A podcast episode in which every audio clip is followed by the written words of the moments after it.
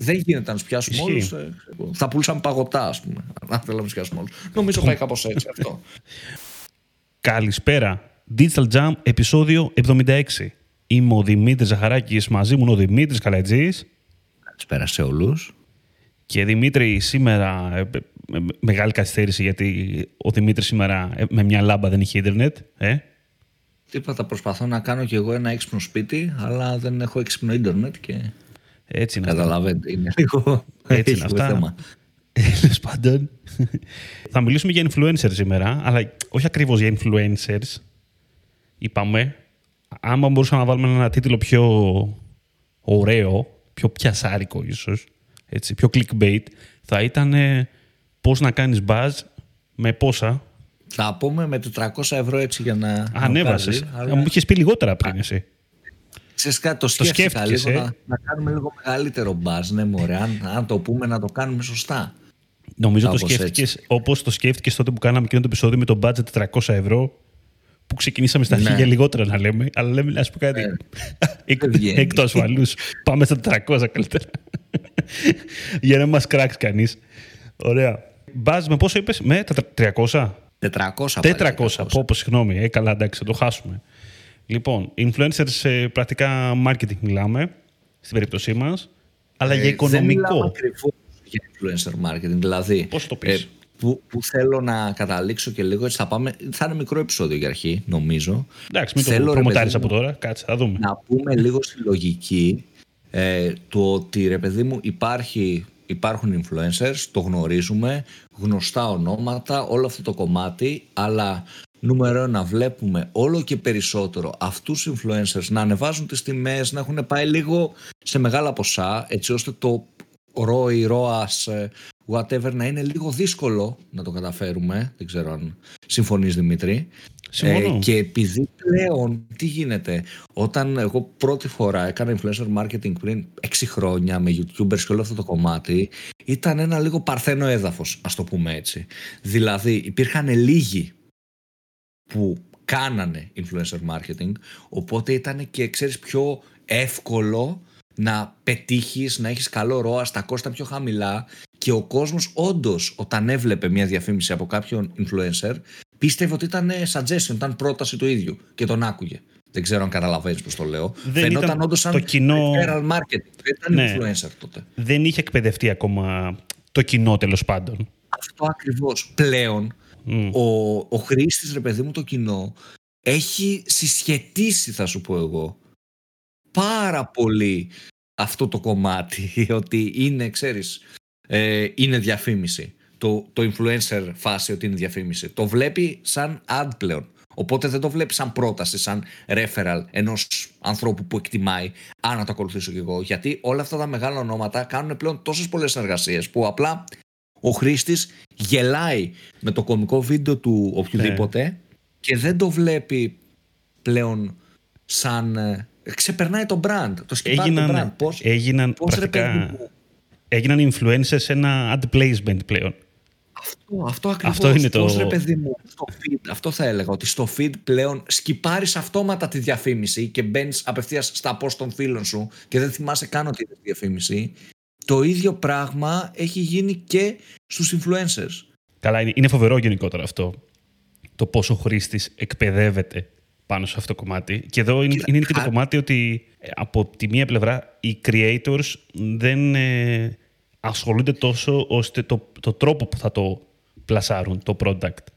ώστε να το κάνουν με διαφορετικό τρόπο. Υπάρχουν creators, ας υπάρχουν, πούμε. ναι, εντάξει. Ε, θα σου πω εγώ για το gaming για να δώσουμε και credits έτσι, και να δώσουμε και ωραίες ιδέες και πώς καμία φορά εγώ θα σου πω ότι πολύ μεγάλες ιδέες έρχονται από το χώρο του gaming, οι innovative ιδέες. Τα νέα πράγματα, ρε παιδί μου, έρχονται από εκεί. Ε, γιατί τα τεστάρουν πρώτοι οι συγκεκριμένοι άνθρωποι, ξέρεις που είναι πιο έχουν μεγαλύτερο penetration, ας το πούμε, στο, στο digital έτσι, χώρο. Ε, π.χ. ρε παιδί μου, το Boosteroid, μια εφαρμογή για να παίζεις games ε, digital, ρε παιδί μου, ακόμα και από το laptop μπορείς να παίξεις ένα game βαρύ που δεν το σηκώνει το υπολογιστή σου, μέσω stream στην ουσία, κατάλαβες, κάπως έτσι. Πρέπει να έχεις καλό ίντερνετ. Ε, Ένας YouTuber καρπούζει φέτα gaming μέσα από FIFA βίντεο που το προμοτάρει. κάθε φορά σε κάθε intro κάνει κάτι διαφορετικό για να το προμοτάρει. Σε κάθε intro βίντεο του, μία φορά την εβδομάδα που είναι, έχει κάνει τραγούδι, έχει κάνει σκετσάκια, έχει κάνει κάτι κομικό. Έτσι ώστε σου έχει φέρει το Boosteroid, τη συνεργασία του, αυτό το κομμάτι, ε, στο έχει φέρει μπροστά στα μούτρα σου. Είναι κομμάτι του περιεχομένου πλέον και όχι τίποτα άλλο. Μπορεί ο χρήστης πλέον να περιμένει σε κάθε επεισόδιο να δει τι διάλογο θα σκαρφιστεί, ποιο τρόπο θα σκεφτεί να φτιάξει για intro πάλι για να κάνει το sponsorship. Το οποίο έχει πλάκα. Αυτό, αυτό ακριβώς, αυτό ναι. ακριβώς. Οπότε γίνεται ρε παιδί μου να βρούμε ωραίες ιδέες. Απλά σε σχέση με το παρελθόν, γιατί σου λέω ότι το έχω όντως κάνει, ε, μπορούσες με ένα πολύ μικρό ποσό. Δηλαδή, τώρα λέμε 400 ευρώ ας πούμε, για influencer marketing και μας ακούγεται ξέρεις, μόνο, μόνο.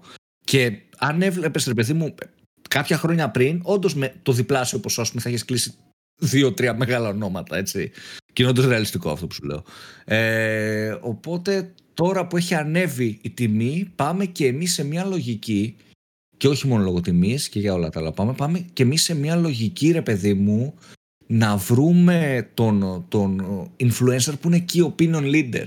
Να βρούμε έναν nano influencer, έναν micro influencer που το feed του δεν θα είναι διαφήμιση. Δεν ξέρω αν ε, ε, το καταλαβαίνουμε σε αυτό το κομμάτι. Απλά να βρούμε έναν άνθρωπο, ρε παιδί μου, που έχει όντως ένα normal feed. Δεν έχει ακόμα ένα διαφημιστικό feed. Είναι σχετικά καθαρός, ρε παιδί μου. Ναι, αυτό. Ή τουλάχιστον ας πούμε ότι κρατάει μια πολύ καλή ισορροπία. Ότι το περιεχόμενο, το καθαρό που βγάζει είναι αισθητά μεγαλύτερο από το sponsor περιεχόμενο. Αυτό, ε, αυτό θα μπορούσαμε να το πούμε και έτσι ίσως. Και σου λέω να είναι key opinion leader σε κάτι. Δηλαδή. Λοιπόν, η key ε, opinion leader είναι, είναι πολύ ωραία περίπτωση. Καλά, χαίρομαι που το είπες. Είναι μια περίπτωση μόνη τους. Καταρχήν, τι εννοούμε αρχικά να το πούμε με την ευκαιρία, έτσι; Θα το πεις εσύ; Θα το πω με ένα παράδειγμα για να το καταλάβουμε. Π.χ. ο Δημήτρης Ζαχαράκης και ο Δημήτρης Οκαλαϊτζή κάνουν marketing και τους ακούνε και χι άτομα και ξερουν ότι είναι καλοί στο marketing ή πιστεύουν αυτά τα χι άτομα ότι είναι καλοί στο marketing. Εάν λοιπόν ένα marketing tool το προτείνει ο Δημήτρης, έχει μεγαλύτερη αξία με το αν το προτείνει ο 2J που είναι YouTuber. Γιατί ο Δημήτρης θεωρείται authority σε αυτό που κάνει, για το χύψη λόγο. Στο κοινό του τουλάχιστον. Αυτό. Στο κοινό του. Ε, και όχι μόνο στο κοινό του. Ρε, ε, αν έχεις κοινό για κάτι, για κάτι νης, θεωρείσαι γενικά ότι είσαι opinion leader. Όχι για μένα, κατάλαβες. Mm. Παράδειγμα ήμουν εγώ και, και εσύ και οποιοδήποτε. Αλλά κάποιος που όντως είναι opinion leader είναι και εκτός του κοινού του, ρε παιδί μου. Σωστό, είναι και opinion leader. Οπότε όταν αυτός ο άνθρωπος κάνει ένα referral, κάνει μια πρόταση για ένα tool, για ε, ένα σπίτι, για ένα παιχνίδι, για whatever, αυτοί θα τον ακολουθήσουν. Πάλι κλασικό έτσι παράδειγμα το gaming κοινό. Είναι ένας expert στο game που ξέρει να προτείνει κάτι. Είναι πολύ έτσι αυτό το κομμάτι, πολύ δυναμικό. Οπότε με αυτό τι γίνεται με το να έχουμε τέτοιους nano influencers, micro influencers και opinion leaders σε συγκεκριμένο κομμάτι; Για αρχή το πιο σημαντικό είναι ότι εμφανιζόμαστε σε πολύ έτσι στοχευμένο slash συγκεκριμένο κοινό. Εμφανιζόμαστε σε αυτούς που πρέπει να εμφανιστούμε. Κάνουμε ένα πολύ target audience, σε ένα πολύ καλό κοινό. Δεύτερο, είμαστε, χαλάμε ρε παιδί μου, επενδύουμε, χαλάμε, λιγότερα χρήματα. Καλός ή κακός. Γιατί επειδή αυτό το κοινό, όπως είπε ο Δημήτρης, είναι πολύ συγκεκριμένο, είναι μικρότερο κοινό, άρα θα χρειαστούμε και λιγότερα χρήματα για να εμφανιστούμε και να κάνουμε συνεργασία με τους συγκεκριμένους influencers. Άρα σημαίνει ότι ένα, έχουμε πιο συγκεκριμένο κοινό για εμάς, κοινό που ταιριάζει περισσότερο στο brand μας. Δύο, μας στοιχίζει πιο οικονομικά Τρία, επειδή μας στοιχίζει πιο οικονομικά, είναι πιο εύκολο ρε παιδί μου να έχουμε 10 nano influencers από ότι 10 μεγάλους. Δεν γίνεται να πάρεις 10 ε, influencers των 300.000 ευρώ. Θα είναι το budget πάρα πολύ μεγάλο και δεν ξέρω και αν δεχτούν όλοι αυτοί σε μια κοινή καμπάνια. Θα είναι δύσκολο για να το κάνεις αυτό το κομμάτι. Οπότε στην ουσία, στην πράξη, έχεις δημιουργήσει πολύ μεγαλύτερο buzz γιατί έχεις περισσότερα άτομα να δημιουργούν περιεχόμενο για σένα και να μιλάνε για σένα, από το να μιλάει ένας, μιλάνε δέκα. Με τα ίδια λεφτά που σκέφτομαι ε, έναν έτσι πολύ μεγάλο influencer στην Ελλάδα, μπορούμε να πάρουμε πραγματικά όντως να πάρουμε και 20 και 25 να συνεργαστούμε με 25 μικρούς ας πούμε. Οπότε καταλαβαίνεις τη, τη δυναμική σε αυτό το κομμάτι, έτσι. Το, το πράγμα ξεκινάει άμα το σκεφτείς ως ένα ως networks όλα αυτά. Ο κάθε key opinion leader, ο κάθε influencer πρακτικά έχει ένα network. Το θέμα είναι πόσο ισχυρό είναι αυτό το network που έχει για αυτό που θες εσύ να προμοτάρεις. Δηλαδή, πέντε unboxers οι οποίοι είναι key opinion leaders, δηλαδή άμα πούνε ότι αύριο κάνουν ένα βίντεο και πούνε ότι παιδιά μην αγοράσετε αυτό το κινητό ή αγοράστε αυτό το κινητό και επηρεάζουν την αγορά από αυτό το πράγμα, εγώ δεν σου λέω τα 500.000 άτομα, επηρεάζουν όμως τα 20.000 άτομα, 10.000 άτομα. Αυτό είναι μια μεγάλη δύναμη ε, άμα το μεταφέρεις σιγά σιγά. Γιατί προφανώς έχουμε και ένα σιγά σιγά, πώς το λέμε αυτό τώρα, ένα effect πρακτικά ότι αυτοί οι 10.000 δεν είναι μόνο 10.000 στην πραγματικότητα που επηρεάζονται από αυτόν τον opinion leader, θα επηρεάσουν ναι. και άλλους μετέπειτα. Αυτό ακριβώς. Έτσι, και Έχουν, ισχυρό, έχουν ένα ισχυρό δέσιμο με τον opinion leader. Οπότε θα επηρεαστούν και πιο εύκολα στη τελική από το να το βλέπουν οπουδήποτε αλλού. Σε μια διαφήμιση, σε έναν mega influencer, ο οποίο θα το θεωρούσαν πρόμο. Εκεί πέρα είναι λίγο ε, μετράει λίγο περισσότερο η γνώμη του τέλος πάντων. Έτσι. Είναι ειδικός στο, στο πεδίο του. Όταν λέμε που είναι leader, το βάζουμε και αυτό το κομμάτι. Δηλαδή θέλουμε ένα influencer ο οποίος έχει ένα expertise τέλος πάντων πάνω σε αυτό που θέλουμε να προμοτάρουμε. Έχει ένα κοινό σχετικό με εμάς. Αν έχει κοινό το οποίο ενδιαφέρεται για το gaming, δεν ξέρουμε αν μπορούμε να διαφημίσουμε τώρα πρωτενε, ας πούμε. Έτσι. δεν νομίζω. Μπορείς. Μπορεί, κάπως αυτό. Όχι, υπάρχει όντως συνεργασία στο competitive ε, gaming, ναι. δηλαδή, στο competitive αθλητισμό, ας το πούμε έτσι, στα e-sports που είχαμε κάνει και το επεισόδιο. Έχουν πάρα πολλές εταιρείες, ρε παιδί μου, τύπου πρωτεϊνών και αυτό το κομμάτι και έχουν κάνει σκέψου συνεργασία με gamers. Να ξέρεις. Αυτό δεν το ήξερα. Δεν ήξερα ναι, ότι ναι, ναι. συνδεθεί ο και... Στοιχεία το είπα και εγώ τώρα. Το, το competitive gaming, ε, επειδή ρε παιδί μου, ε, μιλάμε όντως πρέπει να έχεις πειθαρχία, αθλητική πειθαρχία σε πολλά ναι. πράγματα. Πρέπει να είναι αυτοί οι άνθρωποι που ξυπνάνε πρωί, θα κοιμηθούν νωρίς, θα φάνε συγκεκριμένες ώρες. Οπότε ε, το προωθούσε αυτό το κομμάτι πάρα πολύ. Ναι, έχει πολλά κοινά σημεία με τον αθλητισμό ούτως ή άλλως. Οπότε. Ναι, ναι, ναι, γι' αυτό. Εντάξει, είναι, είναι, είναι, λογικό. είναι λογικό. Ωραία. Να το δούμε λίγο διαφορετικά για να το κλείσουμε πιο ωραία αυτό το θέμα πώς κάποιος ξεκινάει αυτό το, το buzz των 400 ευρώ που λέμε. Δηλαδή, ποια είναι τα πρώτα του βήματα. Πώς θα βρεις... Πώς; Research, research. Πώς θα βρει λοιπόν το, το κατάλληλο κοινό να επιλέξει, να επενδύσει πρακτικά, που να είναι και προφανώς να έχει, έχει νόημα για το προϊόν του. μιλάμε, για research, μιλάμε για research αρχικά, όπως είπες. Θέλει δουλειά. Δεν είναι ότι πάω και βλέπω έτσι, α, πα, αυτός εδώ ή μας κάνει. Πρέπει να κάνουμε έρευνα, πρέπει να δούμε ποιοι είναι αυτοί οι οποίοι έχουν ένα δυνατό κοινό και έχουν άμεση ή έμεση σχέση με το προϊόν μας.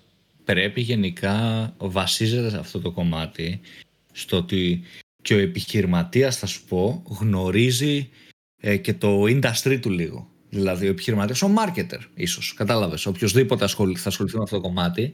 Γιατί αν γνωρίζεις in depth το industry που ασχολείσαι, γνωρίζεις και πού μπορεί να είναι το κοινό σου. Δηλαδή, αν μιλάμε και ειδικότερα για πιο συγκεκριμένα προϊόντα, για πιο innovative προϊόντα, για νέες ιδέες, για, για, για, για τέτοια πράγματα, νομίζω πως ρε παιδί μου είναι, ξέρεις, πώς να σου το πω τώρα, είναι λίγο σημαντικό να ξέρεις το κοινό σου πολύ καλά να ξέρεις πώς αντιδράει το κοινό σου, πώς φέρεται, τι κάνει, γιατί το κάνει, ξέρεις αυτό το κομμάτι. Νομίζω ότι είναι πολύ σημαντικό. Με τι άλλο ασχολείται επίσης αυτό. το κοινό σου; Και να ξέρεις, παιδί μου, και ποιος επηρεάζει το κοινό σου, όντως. Έτσι ώστε τι γίνεται. Εάν, ας πούμε, εγώ στο gaming κοινό, στο κοινό των, των e-sports, γνωρίζω το community, την κοινότητα των e-sports, μπορώ να συνεργαστώ με δύο-τρεις παίκτες, ας πούμε, του gaming, με ανθρώπους που είναι γνωστοί και παίζουν whatever, και να κάνω συνεργασία influencer marketing στην ουσία, χωρίς όμως ο κόσμος να γνωρίζει ότι είναι influencer marketing. Και αυτό είναι πολύ έτσι ωραίο σαν δυνατότητα. Να βάλουμε ένα action plan. Πώς θα μπορούσε να ξεκινήσει ένα, τουλάχιστον θεωρητικά, ένα πλάνο για να, να φτιάξουμε ένα buzz 400 ευρώ με influencer marketing; Να βάλουμε ρε παιδί μου έτσι κάποια steps και κάποια έτσι, κάποιους κανόνες εντός εισαγωγικών. Ε, το πιο σημαντικό είναι αυτό που είπαμε, πρώτο βήμα research και έρευνα. Ε, αυτό σημαίνει έρευνα ότι γνωρίζουμε το κοινό μας, ξέρουμε ποιος επηρεάζει και πώς επηρεάζει το κοινό μας και βλέπουμε αυτοί που θα επιλέξουμε εν τέλει να συνεργαστούμε τι feed έχουν, τι post έχουν, πόσες συνεργασίες έχουν την ημέρα αυτοί οι άνθρωποι. Δηλαδή, αν δεις ότι ένας ποστάρει με κάθε μέρα διαφορετικό χορηγό, μάλλον δεν θα έχει καλό έτσι, conversion rate ε, αυτή η διαφήμιση, γιατί δεν σε εμπιστευτεί τόσο πολύ. Οπότε, το πρώτο κομμάτι research. Ε, δεύτερο κομμάτι είναι να ξέρουμε εμείς τι μήνυμα θέλουμε να περάσουμε. Αφού βρούμε δηλαδή τους ανθρώπους, που είναι 5, που είναι 10, που είναι 15, 20, όσοι είναι αυτοί, να ξέρουμε τι μήνυμα θέλουμε να περάσουμε. Ποιος είναι ο στόχος μας; Να γίνουμε πιο αγαπητοί σε αυτούς, να δείξουμε ότι mm. είμαστε authority, να δείξουμε ότι είμαστε πιο ποιοτικοί, να δείξουμε ότι είμαστε πιο φτηνοί. Ποιο είναι το USP που θέλουμε να προμοτάρουμε από αυτή την ενέργεια; Τι θέλουμε να κερδίσουμε θα... στο τέλος της ημέρας; Και όχι μόνο ότι θέλουμε να κερδίσουμε, γιατί μπορεί ρε παιδί μου το απλό, θα σου πω που το ακούει κάποιος, θα πει εγώ θέλω πωλήσεις. Το θέμα είναι πώς θέλουμε να συνδυάσει το brand μας ο χρήστης που βλέπει που θα δει αυτά τα post. Πώς θέλουμε να κάνουμε placement εμείς στην αγορά με βάση ενός ε, micro nano influencer ή ενός opinion leader. Και ειδικά αν, μιλάμε για ένα key opinion leader, είναι ακόμα πιο σημαντικό θα σου πω το, το πώς θες να κάνεις placement. Γιατί το τι θα πει αυτός ο άνθρωπος για σένα θα, θα, θα σε ακολουθεί αρκετό καιρό. Οπότε το να έχει συγκεκριμένο στόχο είναι νομίζω το δεύτερο βήμα. Ε, τρίτο βήμα είναι η επικοινωνία με αυτούς τους ανθρώπους και να τους εξηγήσεις το πλάνο το τι θες από αυτούς και το ακριβώς θες από τη συνεργασία με αυτούς τους ανθρώπους. Πολύ σημαντικό. Και να συντονίσεις όλους τους διαφορετικούς influencers που θα συνεργαστείς έτσι ώστε να, να κάνεις execute το πλάνο όπως το έχεις σκεφτεί. Π.χ. τη Δευτέρα θα το βγάλει ο Μάκης και δύο εβδομάδες μετά ο Στέλιος να, να υπάρχει αυτό το πλάνο, να είναι καλά συντονισμένο. Δηλαδή, μην θέλεις, ας πούμε, να τρέξει influencer marketing για τον Άγιο Βαλεντίνο και το κάνεις 13 του μήνα. Δεν προλαβαίνεις να το συντονίσεις αυτό. Ε, μέχρι να, να στείλεις πράγματα, να βγάλεις φωτογραφία, να, να, να το εγκρίνεις εσύ. Όλο αυτό το κομμάτι. Ε, τέταρτο ε, που έχει να κάνει και με το προηγούμενο, με το πλάνο και το πώς το συντονίζουμε. Όταν στείλει κάποιος influencer κάτι, να προσπαθήσουμε λίγο να σκεφτούμε ότι αυτός ο άνθρωπος γράφει, επικοινωνεί, μιλάει με το κοινό του με ένα συγκεκριμένο τρόπο. Οπότε να μην είμαστε πολύ αυστηροί. Δηλαδή, εάν έρθει μια χορηγία στο Digital Jam, που το, αυτοί που μας ακούν ξέρουν ότι μιλάμε με το χι τρόπο και ξαφνικά μιλάμε σοβαροί στον πληθυντικό ένας στον άλλον, θα φανεί ηλίθιος στο κοινό. Δεν θα περάσει. Οπότε πρέπει να δεχτούμε για σαν brand την ιδιαιτερότητα του influencer από τη στιγμή που αποφασίζουμε να συνεργαστούμε με αυτόν. Πολύ σημαντικό, νομίζω. Δηλαδή να μην περάσουμε ε, το, το, τον τρόπο που μιλάμε εμείς μέσα από αυτόν. Οπότε γι' αυτό είναι και σημαντικό το research και να βρούμε άτομα που ταιριάζουν με τον brand μας και τα values που έχουμε. Ε, και νομίζω αυτά. Και να έχουμε στο μυαλό μας έτσι σαν τελευταίο το ξανά από την αρχή ότι είναι ένας κύκλος αυτό το κομμάτι και το research και το να ξαναμιλήσουμε και το να κρατάμε συνεργασίες. Δηλαδή το influencer marketing θεωρώ ότι δεν είναι για one-off. Ενέργεια. Ε, όχι. Δηλαδή, άμα, ξεκι... να... άμα ξεκινήσεις δεν νομίζω ότι μπορεί να το αφήσεις μετά. Αυτό. Δηλαδή, μωρέ, δεν θα έχει αποτελέσματα. Δεν, δεν αξίζει. Δεν αξίζει. Ναι, μην το ναι. ξεκινήσουμε καθόλου. Δηλαδή, αν θέλει κάποιος να το τρέξει, να το τρέξει ένα εξάμεινο σωστά. Με το, το πλάνο των 400 ευρώ να είναι κάθε μήνα, θα σου πω. Κατάλαβες. Έτσι ώστε να, να μπορεί να να κινηθεί και να δει και τις αλλαγές σε επίπεδο brand lift ας πούμε, σε επίπεδο direct, σε επίπεδο οργανικό, τι γίνεται άμα αναζητούν τον brand τους περισσότεροι κτλ. κτλ. Αυτό χρειάζεται 6 μήνες και χρειάζεσαι και consistency με τον influencer για να το χτίσεις και για να περάσεις αυτά τα values γιατί φαντάζομαι είναι πολύ σημαντικό και το κομμάτι το brand σου να συνδυαστεί με κάποιον και με κάτι είναι σημαντικό λοιπόν να, να το κάνεις ξανά ξανά το one-off δεν έχει τόσο νόημα θα σου πω εγώ Εκτός και άμα μιλάμε, δηλαδή και ξεφεύγουμε από τους nano influencers, τους micro influencers και όλο αυτό το κομμάτι και μιλάμε για ένα προϊόν που απευθύνεται σε όλη την Ελλάδα και σε όλες τις περσόνες που εκεί okay, κάνεις και giveaway ξέρω εγώ και σπίτι. Γιατί απευθύνεσαι σε όλους οπότε απλά θες να σε δουν όλοι ξέρεις Αλλά... Εκεί μιλάμε για μια πολύ σύντομη ενέργεια με ένα μεγάλο μπάζ πρακτικά. Ναι, άλλο πράγμα. Δηλαδή ξεφεύγεις ναι. από το πλάνο 300 ευρώ. Σε αυτό το πλάνο η όλη λογική είναι ότι συνεργαζόμαστε με συγκεκριμένα άτομα, κάνουμε μια χρόνια συνεργασία και γινόμαστε πιο γνωστοί στο κοινό μας και δίνουμε στο κοινό μας τα values του brand μας που θέλουμε να τονίσουμε. Και είναι πολύ σημαντικό αυτό το κομμάτι, γιατί έτσι δημιουργούμε ανθρώπους που επικοινωνούν οι ίδιοι το brand μας και γίνεται ο κάθε άνθρωπος ξεχωριστά το κανάλι επικοινωνίας μας. Συνεργάτες θα στο έλεγα επίσης ότι δημιουργούμε με αυτόν Δεν τον λέω μόνο για τον, για τον non-influencer. Λέω και για τον fan του key opinion leader, ε, influencer, whatever. Ναι. Δημιουργούμε δηλαδή πέρα, εμείς θα κάνουμε συνεργασία με 10 influencers που θα περάσουν προς τα έξω κάποια values που έχει το brand μας, ότι π.χ. είμαστε πιο ποιοτικοί, ε, το πιο, η πιο ποιοτική πένα, ας πούμε, είμαστε εμείς. Και το λένε εκεί ο opinion leader συγγραφής, δεν ξέρω, κάτι τέτοιο. Okay. Ε, εμείς πληρώνουμε αυτούς τους πέντε ανθρώπους να το πούνε και να το περάσουν προς τα έξω. Στην ουσία έχουμε και άλλους 10.000 ανθρώπους, φανς τους, ανθρώπους που τους ακολουθούν, που είναι media και αυτοί και θα μεταδώσουν και αυτοί το μήνυμα που θέλουμε εμείς. Το μήνυμα ότι είμαστε η πιο ποιοτική πένα στην Ελλάδα.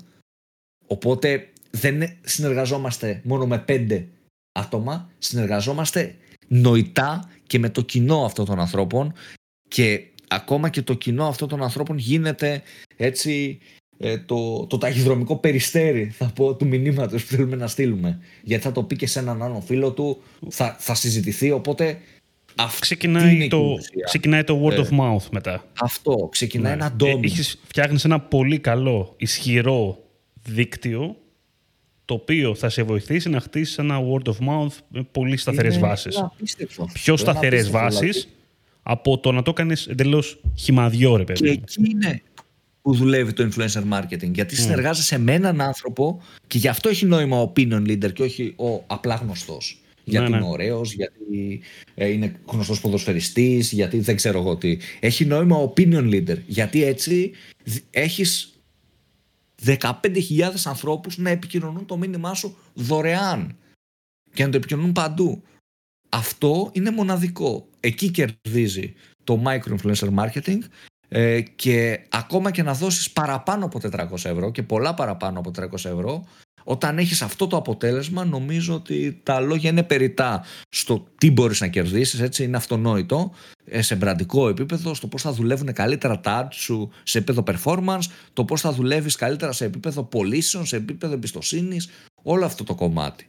Και όπως γενικότερα ρε παιδί μου, το λέω τελευταία και νομίζω το λένε πάρα πολύ και συμφωνούμε όλοι του marketing πάνω κάτω σε αυτό το κομμάτι ότι είμαστε σε μια έτσι εποχή που τα brands είναι πιο σημαντικό από ποτέ να μιλάνε και να παίρνουν θέση σε πολλά ζητήματα γενικά. Οπότε όταν είσαι ένα brand με συγκεκριμένα values, με συγκεκριμένες αξίες, το να συνεργαστείς με έναν άνθρωπο και opinion leader που και αυτός παίρνει θέση και να πάρετε μαζί θέση σε ένα ζήτημα, να δείξετε μαζί τα values σας είναι απίστευτα σημαντικό πλέον και νομίζω ότι ε, θα εκτιμηθεί πιο πολύ από ποτέ από το audience που στοχεύετε. Δεν γίνεται να τους πιάσουμε όλους. Ε, ναι, ναι. Είναι, είναι, και αυτό. Θα πουλούσαμε παγωτά, ας πούμε. Αν θέλαμε να τους πιάσουμε όλους. Νομίζω πάει κάπως έτσι αυτό. αυτό με τα παγωτά το έχεις πει και στο προηγούμενο επεισόδιο. Το λέω παντού. Είναι το. το thinking πλέον. ναι, ναι. Ωραία. Με αυτά τα όμορφα νομίζω μπορούμε να κλείσουμε, Δημήτρη Καλαϊτζή, και να πούμε στον κόσμο ότι αυτό είναι το Digital Jam, ότι μας ακούτε σε Spotify, Pocket Cast, ε, Apple Podcast και Google Podcast και όλες τις άλλες γνωστές πλατφόρμες αλλά και στο digitaljump.gr όπου και μας διαβάζετε. Μας ακολουθείτε σε Facebook, LinkedIn και Instagram. Θα τα πούμε την επόμενη Κυριακή. Μέχρι τότε ήμουν ο Δημήτρης Ζαχαράκης, ήταν ο Δημήτρης Καλαϊτζής. Καλή συνέχεια. Καλή συνέχεια σε όλους.